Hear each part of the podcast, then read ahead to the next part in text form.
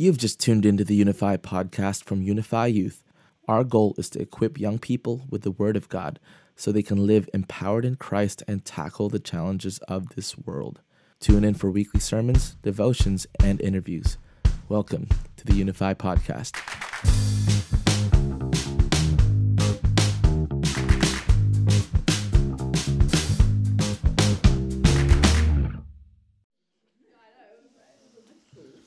Okay, well, welcome everybody to our Q&A session for camp. Uh, we got a good number of questions in. We're pretty happy, and we're going to try to answer as many of them as I can. Of course, we have Pastor Andrew, we have Joseph Rana, we have Glenn, and myself, uh, and we'll be answering the questions that you guys submitted. And if we have any extra time, we'll try to take answers from from here as well. Um, but before we give answers to your questions, hopefully, uh, let's pray and commit this time to God. Would you pray with me? Heavenly Father, you are knowable, you reveal yourself to us. And Lord, there are answers to tough questions. We pray that you would help us on this panel uh, to be able to answer these questions adequately, most importantly, faithfully. May our words be uh, full of truth and grace. And we pray that you would bless this time now. In Jesus' name, amen. Amen.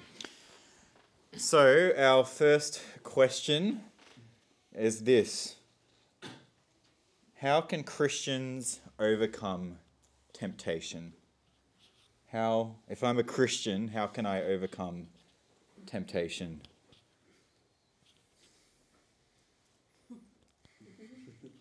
John Owen, are you here? No.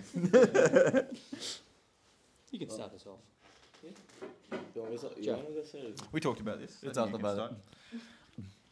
I think how to overcome temptation. You there's a lot of different practical things that you can do, um, but the practicals um, don't necessarily affect who you are inside. So let's say, for example. Um, you can have a friend that keeps you accountable. You can have software in your phone and stuff like that to kind of help you get by that, or like even like things that you set on your network security to help you kind of avoid temptation. But um, all those things are kind of this practical sense of helping you avoid things from a behavioral standpoint. So that's just the things that you do rather than things that happen within you.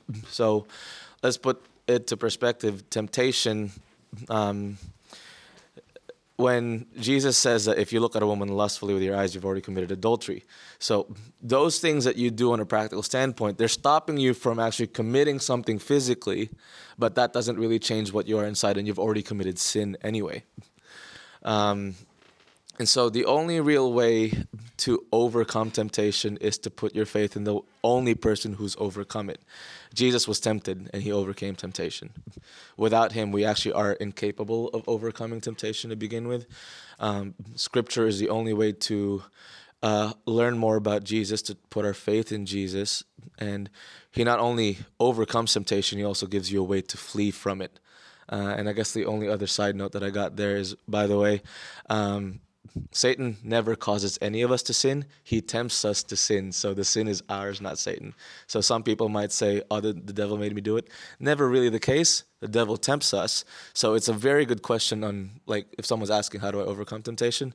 Well, really, learn more about Jesus, put your, trust, uh, put your faith in Jesus, and he'll change your nature in a way that he'll help you overcome because he has overcome.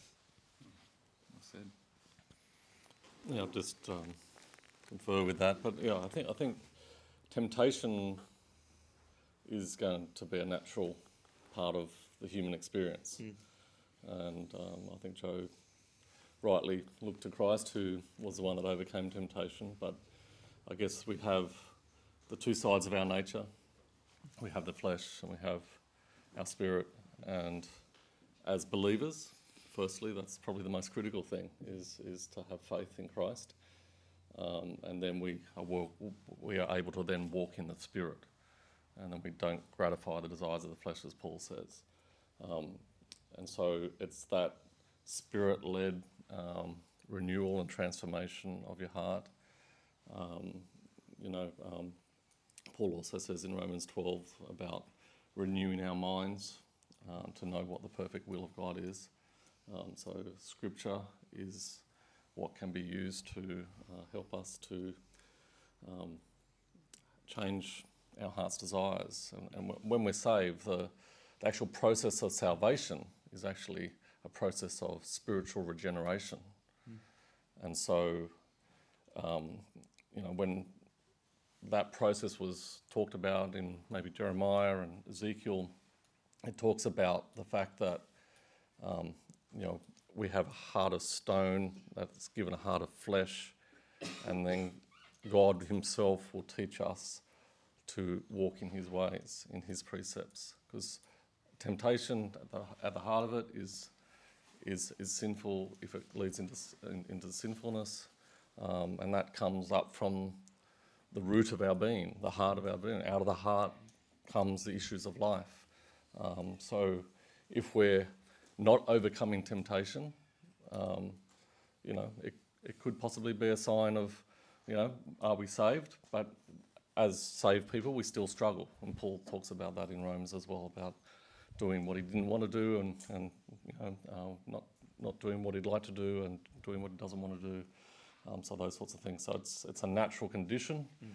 um, but it's that living in the Spirit, um, walking in the Spirit, being renewed by the Spirit through the Word that helps us to have a heart that is transformed and wanting to walk in um, rightness. I'll probably stop there. Is there anything that you would like to add? Yeah, that, they are great answers. James chapter 1, verse 13 says, Each one is tempted when he is drawn away by his own desires. So, where does temptation come from? Comes from our desire. We're going to be tempted by what we want. So, the best way to overcome temptation is for our desires to be aligned rightly. And Psalm 37, verse 4 says, Delight yourself in the Lord, and he will give you the desires of your heart. So, the actual answer ultimately to overcome temptation is for our heart to be in love with Christ if we love Him and we want to honor Him and we adore Him, the more we love Him, that takes hold of our heart, and the more we want to reject sin and the more we want to be able to please Him. Of course, we will fail, and that's where we make use of the blessing of asking God to forgive us of our sins. And when we love Jesus, we want to love the things that Jesus wants us to do. So I just encourage you love the Lord Jesus Christ, and that's going to realign your desires. Hmm. Yeah, great answers. The only thing that I'll simply add uh, is that we will struggle with sin. Um, we will struggle, but when we fail, we run to Christ. We run straight to Christ, who paid for our sin and who reminds us of his grace for us. That we're not trapped in our sin, we're not hopeless, but we are saved. Um, we need to run to Christ when we fail. And when we succeed, we need to run to Christ. And often we don't. We run to ourselves. We pat ourselves on the back and we say, Yeah, I did, I did pretty good. I prayed about it and I did pretty good. God did pretty good. God did amazing, actually. So when we fail, run to Christ. When we succeed, run to Christ and glorify Him for that victory. Uh, I'll jump to the next question. Why do we sing songs at youth group? Why do we sing songs at youth group? I'm going to direct this straight to our music director. I better have I better have an answer, but I'm not the one who runs youth groups. I think.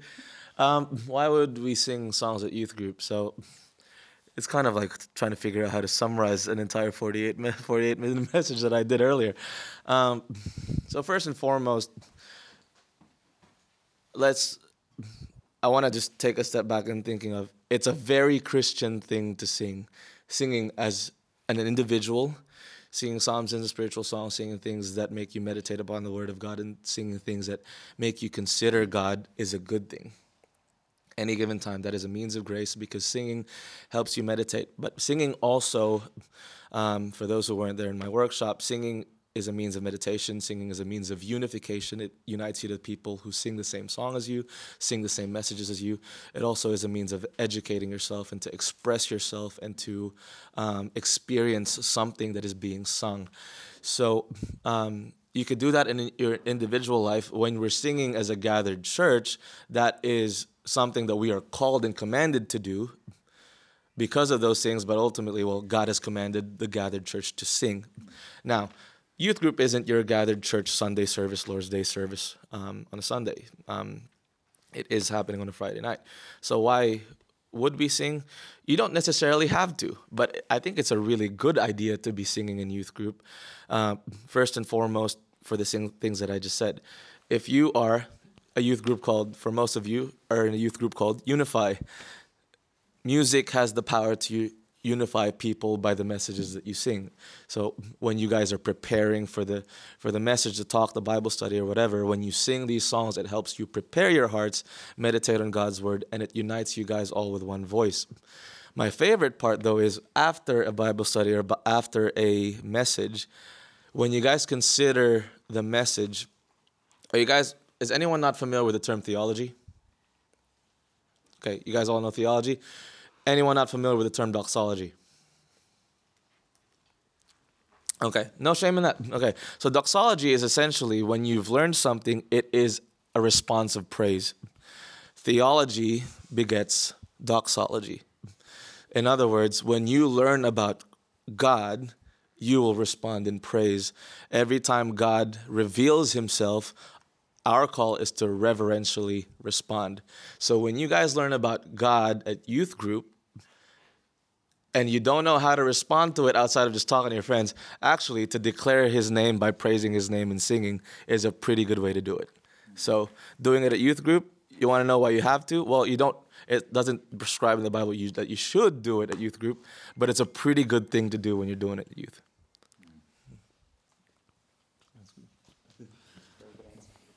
Yeah, the I want you to realize, and this is for church as well, but when there is a song afterwards, after the message, that's intentional. Every music choice is intentional with church.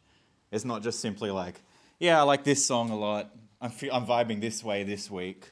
Um, it is intentionally placed the songs that we sing beforehand and what we sing in response to what we have learnt afterwards. And that helps us to remember what we've learnt and it helps us to praise God for what we've learnt about Him as well. So as we go through the rest of our camp sessions, take notice of the songs that we're singing. Why am I singing that song now um, the song after Pastor Andrew's message this evening is a very intentional choice. And I think now that you're aware of that, you'll probably pick that up. Um, but that should drive you to be excited to sing these songs because we're responding to what we learn in praise of God. On a side note, to, to Matt's point, um, and I don't mean to put down other churches, but sadly, it's not a common practice to consider the things that we sing. I've been in churches where the songs that are picked are just just because or the song the song leader or um, the person who's singing just picks the songs that he likes. And nothing necessarily wrong with that but when you're singing in a church and you're not singing too many songs if you're singing four songs and there's so many great songs out there you want to pick four of the best songs that you could sing and then sing the songs that are applicable to your situation. Now if we're talking about a situation of if the message is about grief, does that mean all all the songs before the message have to be about grief and then the after? No, not necessarily. It's usually the after because that's the response. But every single truth that you sing that unites you with the church, that makes you praise God for that, that makes you consider God, all of those should be in should be considered and um, intentionally picked for the glory of God and for the good of the people around you.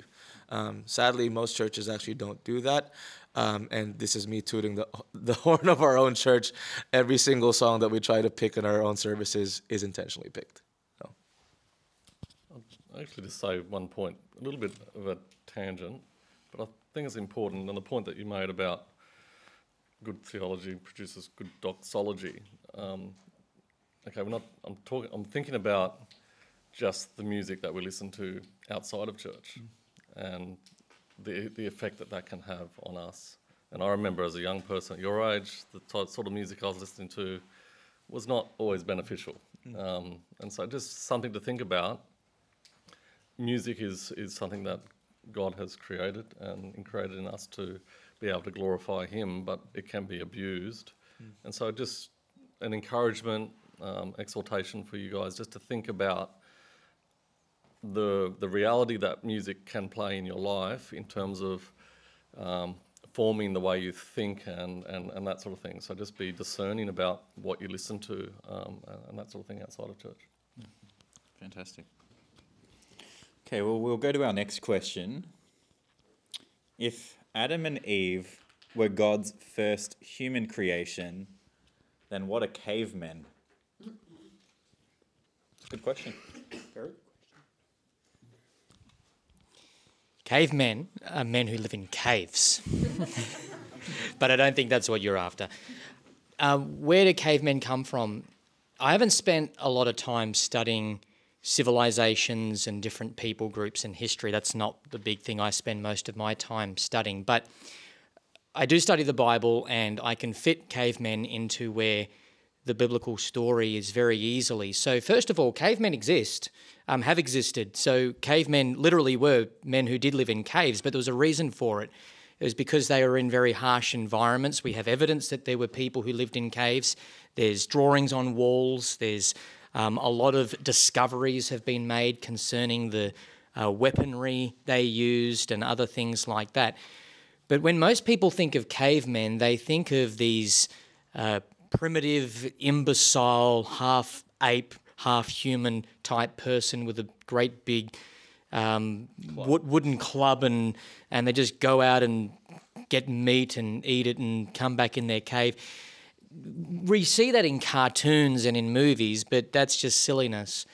Where did cavemen come from? Well, first of all, when God made Adam and Eve, the very first human beings, you need to understand that they were highly intelligent, um, extremely intelligent. And sin came into the world. We're going to learn about that tonight in our session in Genesis chapter 3. And sin wrecks everything. But even after sin comes into the world, the immediate descendants of Adam and Eve were really smart. You go into Genesis chapter 5 and you start learning about some of the amazing discoveries and inventions with music as well. Like we learn about musical instruments and things like that incredible advancements. And then you go all the way to Genesis chapter 11, and people are constructing this massive tower. So, up until that point, there would have been no need for um, cavemen, people living in caves and being in sort of primitive conditions. Cavemen would have come into the world definitely after Genesis chapters 6, 7, and 8, after the flood, because the flood has brought dramatic uh, changes to the world and it would have brought um, environmental harsh conditions to the earth, and and there were phases in which the earth did experience disturbances in terms of uh, various weather patterns, um, periods where there was a lot of ice, and and there's and there's a lot of evidence concerning that. But I think in the biblical story, we, we probably see people moving into, some people moving into caves and having civilizations in caves out of necessity 300 years after the flood when God changed everyone's languages after the Tower of Babel. Because after the Tower of Babel, before that, everyone's living in one place, speaking the same language, building an incredible city, civilized, but too intelligent for their own good, so to speak. They became arrogant, and God divided the world at that point. Um, there was a baby born at that time called Peleg, and that baby's name, Peleg, in Genesis 11 means division. That's when the world was divided, the world was confused. God changed people's languages, and people started dispersing to different places. They relocated to different places, and they would have moved into conditions that they wouldn't have been used to. And there was no buildings, no trees to cut down. They would have had to live in caves, and they did that to keep warm. But we don't have to conclude that they were dumb and, and, and silly and, and all of this, but they, over time, uh, cave dwellers would have been the more wild type of people. And we do read about some cave dwellers in the book of Job. I'll say something.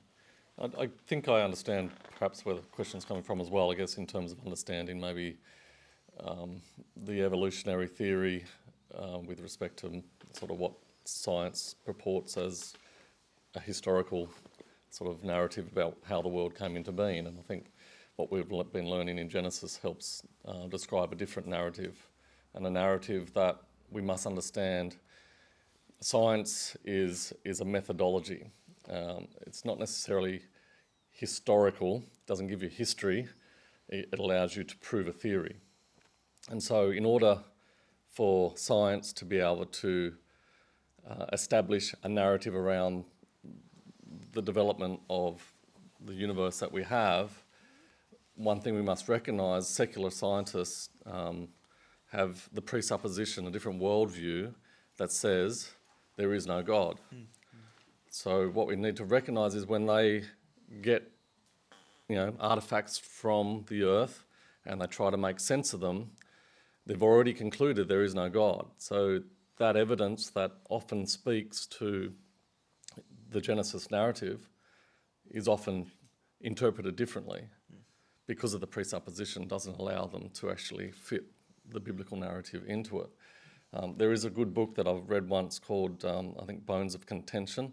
It's quite a heavy book, but it's done by um, some quite well known scientists that have looked at a lot of the archaeological evidence around bones and these sorts of things and some of the conclusions. And it's, it's quite remarkable as, as you start to read through this book uh, how um, there's a, a, real lack and a gap in a lot of the evidence and a lot of the actual artifacts. Most scientists that actually push the evolutionary worldview haven't actually even seen these artifacts. And so they're making conclusions about maybe what the lifestyle was, all these sorts of things, without actually seeing these sort of uh, archaeological evidence. So uh, just something to keep in mind. And I think that's, you know, when we look at the secular worldview versus the biblical worldview, it really comes down to um, your presuppositions. That helps you interpret information that you receive. And so that often will give a misdirection from the secularists in how they want to explain things. Oh. I just have like a minor, probably a major tangent. I'm gonna keep it as short as possible, but it's just kind of like food for thought for for you guys. Um, um, piggybacking off what Pastor Andrew and Glenn said. So if you consider cave dwellers and thinking about a six day creation, and the cave dwellers were later down the line after Adam. Um, the general canon of uh, modern day science scientists is that these cavemen were pre modern day men.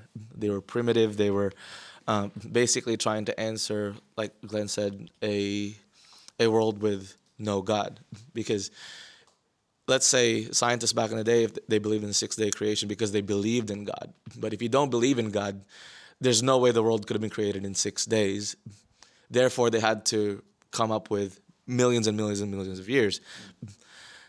Which also means that if men were an evolved species from ape, and here's where the tangent is that I want you guys to consider. Um, of these cavemen that, that possibly lived millions and millions and millions of years ago based on the theory of evolution. Um, when you look at where it goes from ape to man, there was known as a missing link. And so there, that's why the Darwinian, um, Darwinian point of view of the theory of evolution. Um, every single kind of mentality or mindset will have a knock on effect in history. Like, let's say, for example, war 60 years ago had an effect on society and how people perceive themselves, how people perceive roles in different members of society. So every single kind of point of view will have a knock-on effect. It's not just a little thing, it will have a knock-on effect. Darwinianism, if you actually look deep into it when you consider the caveman factor and that missing link, can you take a wild guess as to who these evolved or men who consider themselves evolved as the missing link? people with darker skin. So you want to know how racism evolved? Go back to Darwinianism, because if the if the evolved race considered the darker race as the in between of ape and man, clearly they saw them as a different species and they saw them as a lesser people. Therefore, racism. So, again, like it's a bit of a tangent, but I think it's like when you consider cavemen from an evolutionary standpoint, that actually has a knock on effect of how we perceive the people that God had created. It's not in the image of God, it's a very fallen worldview. All right, we'll go to our next question.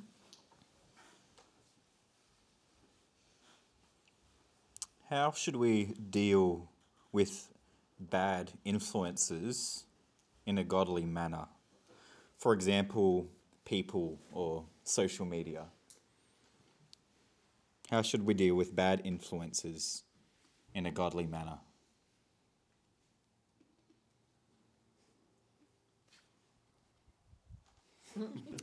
Thank you. It's a very good question. So there's probably a few things that could be said, and, and I'll want to hear from everyone else because it's nice to hear a, a variety of things that we can pick up on. Um, the very first thing, it, it is important just to be aware that there are bad influences out there. Whoever's asking that question, you know that, and it's important to know that and to recognize that you don't just go into the world and everyone's neutral. Um, you don't go into the world and people are just going to agree with you. It's actually very important to understand that there are beliefs out there outside of Christ that are opposed to God's word and they are influential and they are going to change the way we think.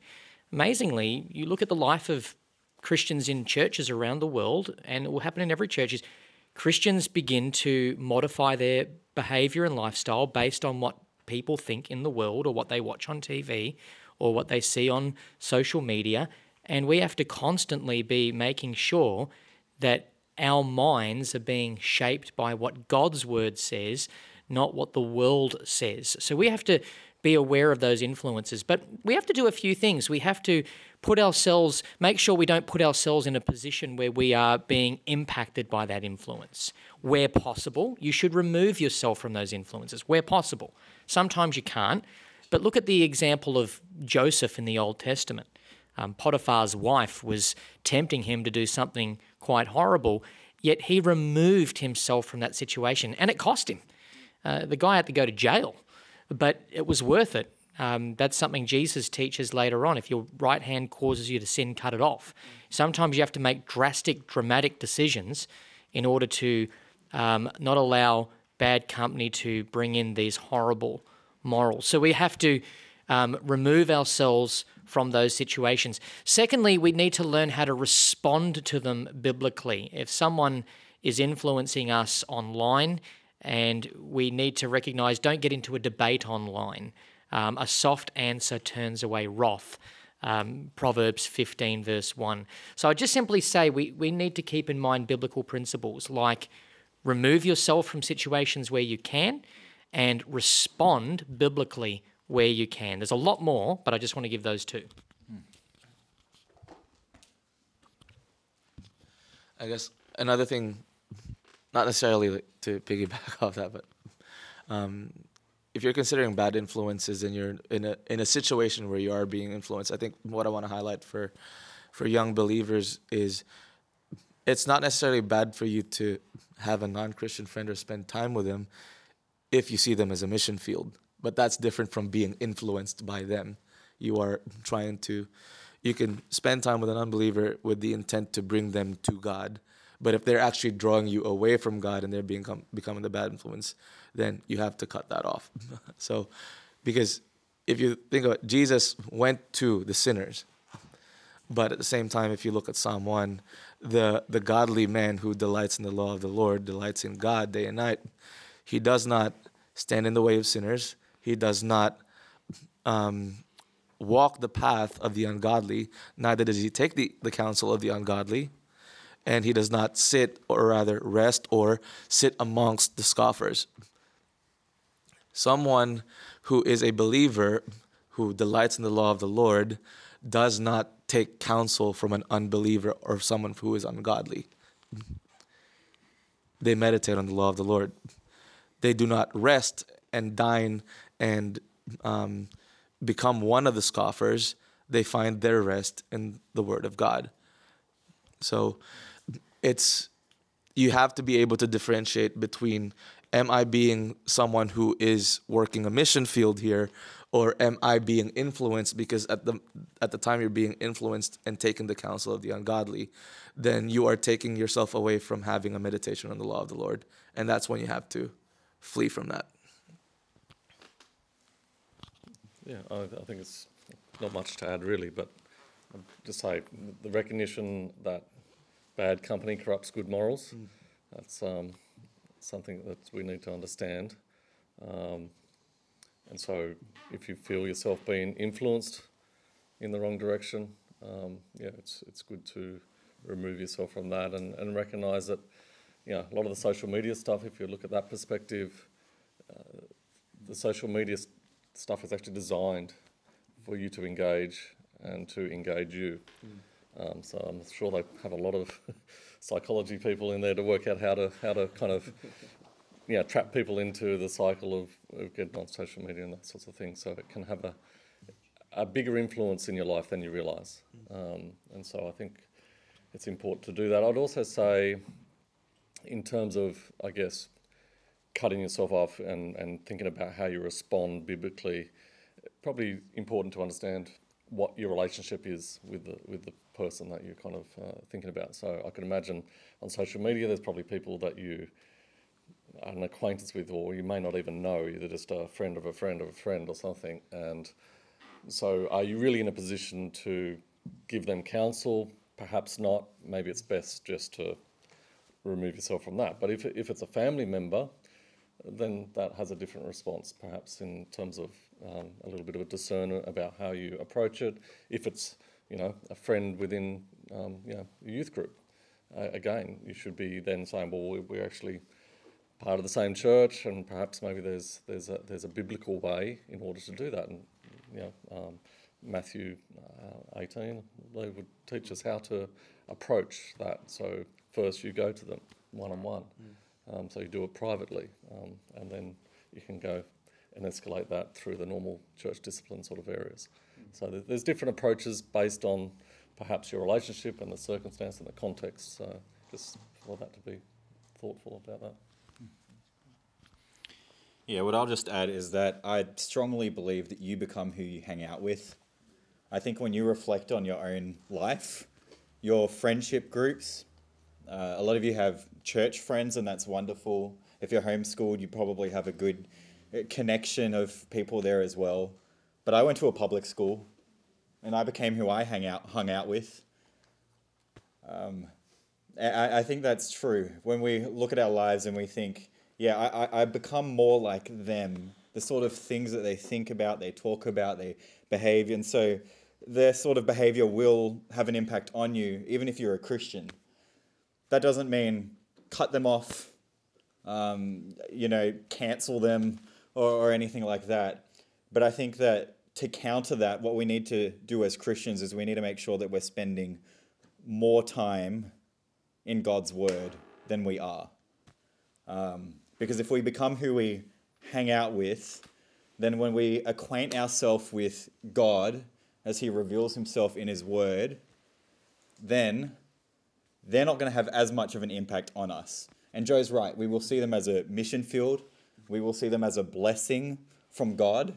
There- There's an opportunity there.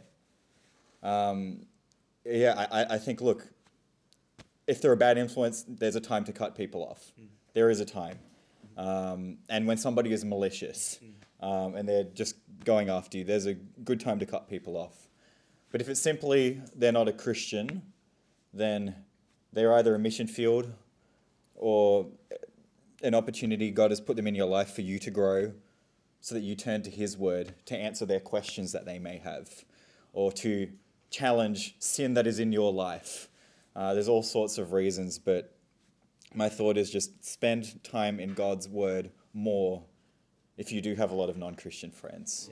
And that'll keep you uh, from turning into them and it will make you conform to the image of Christ.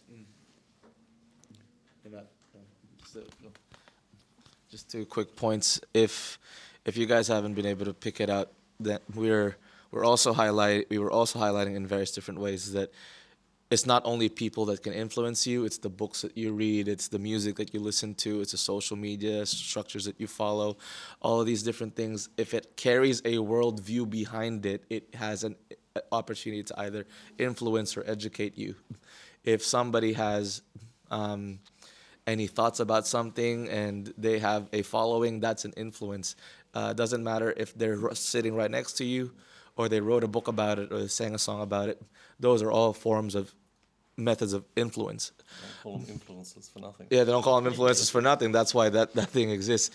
Um, but just to touch on a slightly little tweak in consideration, no Christian is perfect, and sometimes even the best of Christians would sin and sadly can influence other Christians poorly, even though they're strong Christians, but they're, they have imperfections that they might not be aware of and they're influencing others with it.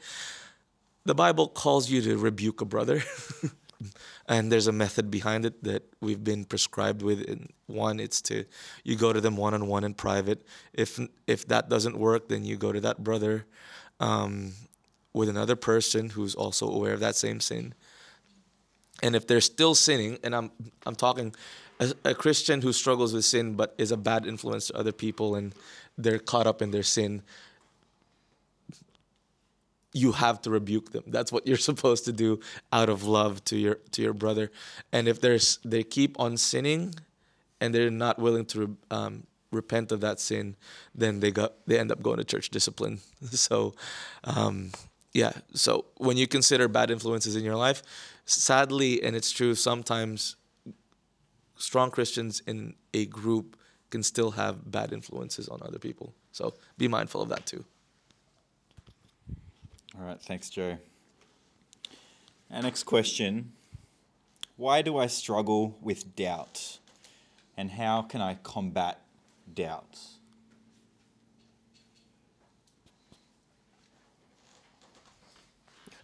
Okay. Well, doubt, I guess, is is not unexpected. I mean, we we are finite beings. Um, we have a limited ability to grasp, um, you know, all knowledge. And there's, you know, as we've just been talking about, there's so many influences, different perspective um, on life and, and all things to do with uh, faith. Um, obviously, many different religions with different perspectives. Even within the Christian church, there's many different, uh, maybe slight variations on, on doctrines and things like that that can maybe create some sense of doubt. Um, but I guess ultimately, um, that doubt can be resolved by, I think Andrew sort of mentioned before, looking to, to, to Christ, in whom are hidden all the treasures of wisdom and knowledge. Mm. And so if we look to Christ and understand who he is, that he is the creator, the sustainer, the one that you live and move and have your being in, then those doubts will dissipate because you're, you're putting yourself into a foundation that is bedrock. Mm. And so that will help alleviate. So always looking to Christ, always looking to uh, Him who has all wisdom and knowledge. And, you know, we find obviously the scripture is, is the, the foundation in which we can truly understand the attributes of God, understand who we are um, as people, and that can help uh, dissipate doubts that we have.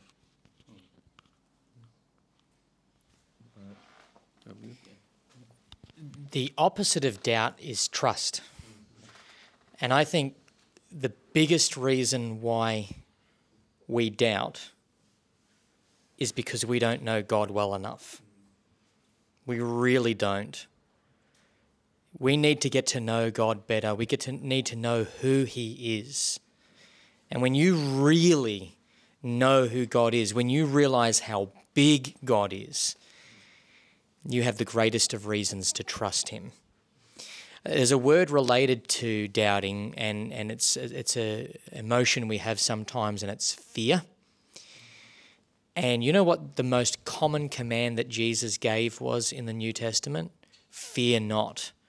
And you know how you get rid of fear and doubt and being scared?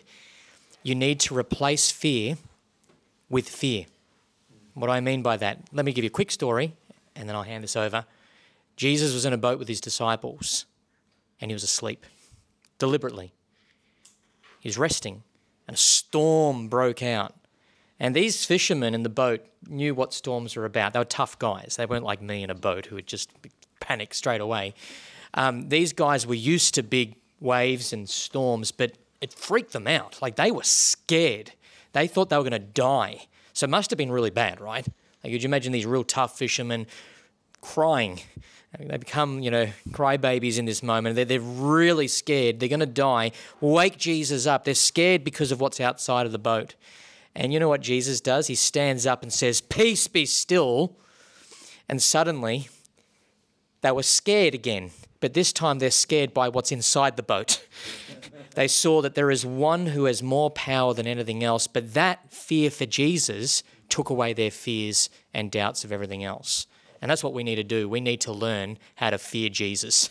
And we need to know who he is. And when we know who he is, it doesn't matter what's outside of the boat. What matters is what's inside of the boat, and you better fear him. I love how you touched on the fear of Jesus, the fear of God, because the fear of God is the beginning of wisdom, and much of much of our doubts come from confusion, c- confusion coming from lies, and a lot of lies are mixed in with a bit of truth. But think of some medicine, and you just put a little bit of poison in it, it's still poison. Um, if you if you consider, let's say, for example, in the garden, the serpent planted doubt onto Eve. What, but if they trusted God and feared God at that moment and had the wisdom that God had provided, they wouldn't have doubted, but they would have discerned through the lie. So, yes, doubt, the opposite of doubt is to trust, but, but then our response isn't to doubt again, but to discern against lies. And when you can discern against lies, you can only do that by fearing God, which gives you the wisdom to be able to discern through things. Okay, we'll go to our last question. How do I know when to read the Bible literally, or perhaps on the surface, and then when to read deeper? How do I know when to read the Bible literally and when to read it deeper? I just have a really quick one because I, want to hear his answer. Um, I think you can learn scripture when you look at it from a lens of. I'm glad we're going through Genesis because that gives us a real viewpoint of who God is, who man is, and when you have the right kind of understanding, a recalibrated understanding of looking at scripture, it helps you out on on what you will learn, whether you're looking at it from a surface level or a deeper level. And there are so many different things that you can learn from scripture just by looking at it from a surface level and going deeper and deeper and deeper. And because the Bible is so cohesive that sometimes I'm reading surface level here, then I read a different passage. I come back to that one, turns out it's deeper than I thought. Um, but to, to kind of consider what I think the question is asking when do we read it literally? Or deeper and i'm guessing you're trying to figure out is it a poetic kind of reading? Is it a reading of um, how do we kind of approach this? Is it even literal? Um, well a lot of different um, parts of the bible have different types of narratives. Um, on the gospel part it's easy to figure out what's between history and parable because jesus makes it clear when he's speaking in a parable. And parables aren't necessarily historical narratives but a lesson that you can learn from. Um, but history, you have to read that literally because it is history. Those are uh, real events that happened. Um, I think looking at Genesis, I think that's what the big argument is. Is it do we read it literally or do we read it poetically? Because our days, like a thousand, um, a thousand days, um, or a day, is it a literal day? Those kind, kinds of language come from the poetry of the Bible. the Psalms are songs. They're not historical events. So there is poetry to them, so you have to read them like poetry. But Genesis was given to the people of Israel as history. And historical events aren't poetic. You have to read them literally because it is history. So it helps when you kind of understand what the genre of the context or genre of the content of the narrative is to help you understand is this a literal read or is this do I have to kind of think of this in a different manner from just a literal read? Yeah, genre is important, like Jo's saying, whether it's poetry, whether it's um, uh, wisdom, literature, um, Proverbs. Proverbs or Ecclesiastes, maybe James, even depending what your what your view is. Um, I think that you you need to see what the plain reading of the text is. So, what is the text trying to communicate, and how is it being received by the people? So, I'll, I'll point to Genesis as, as an example because we're studying it. Why do we look at that and we think that that is historical and not poetic? Well, because it has the markers of history. It's in a book that is surrounded by history. It's accounting the creation, origins, where things came from. Um, was it received, though, by people? Well, Moses took it literally. He said, For in six days the, uh, the, the Lord God made, or he wrote, In six days the Lord God made the heavens and earth, and on the seventh rested, so we shall have a Sabbath. That's not a direct quote, sorry, it's a paraphrase. But he believed that it was literal.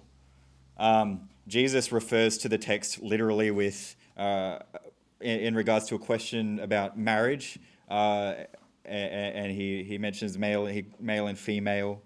Um, Paul as well, it's eluding me, but he, he uh, writes about Adam, Romans 5, perhaps, um, maybe 1 Corinthians 15, I think.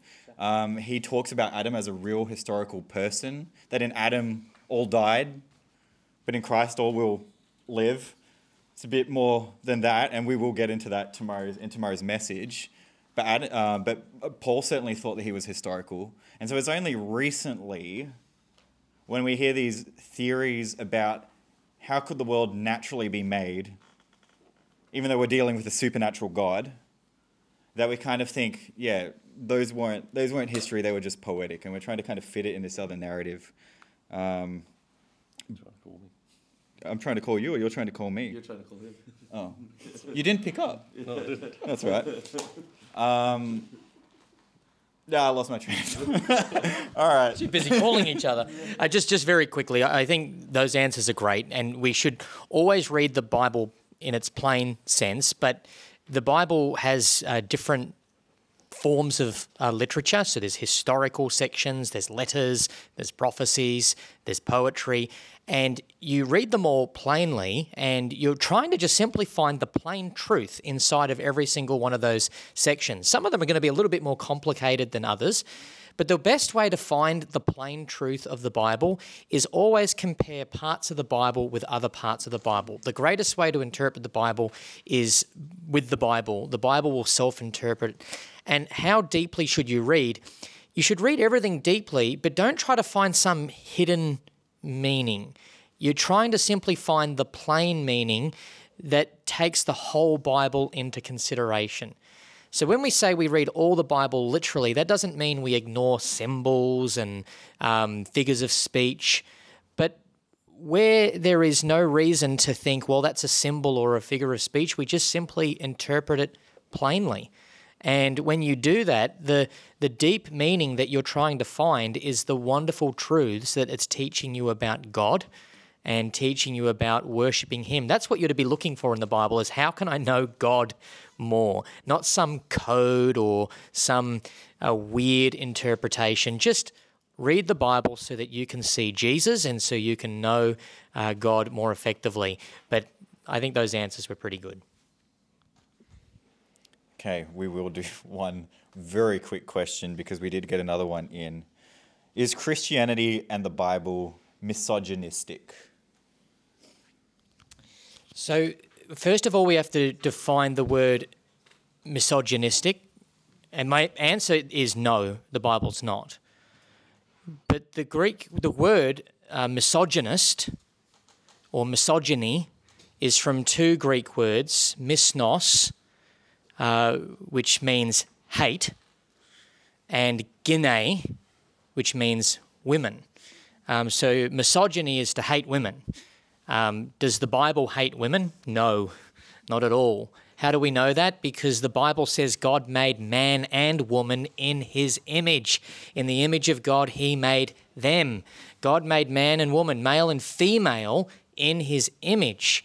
Uh, not only that, uh, Galatians chapter 3 and verse 28 tells us that in Christ there is neither Jew nor Gentile, male nor female, bond or free, which means if you are a believer in the Lord Jesus Christ, it doesn't matter what your ethnic, ethnic background is. It doesn't matter what your gender is. It doesn't matter uh, what your social status is. If you love the Lord Jesus Christ, you're equal.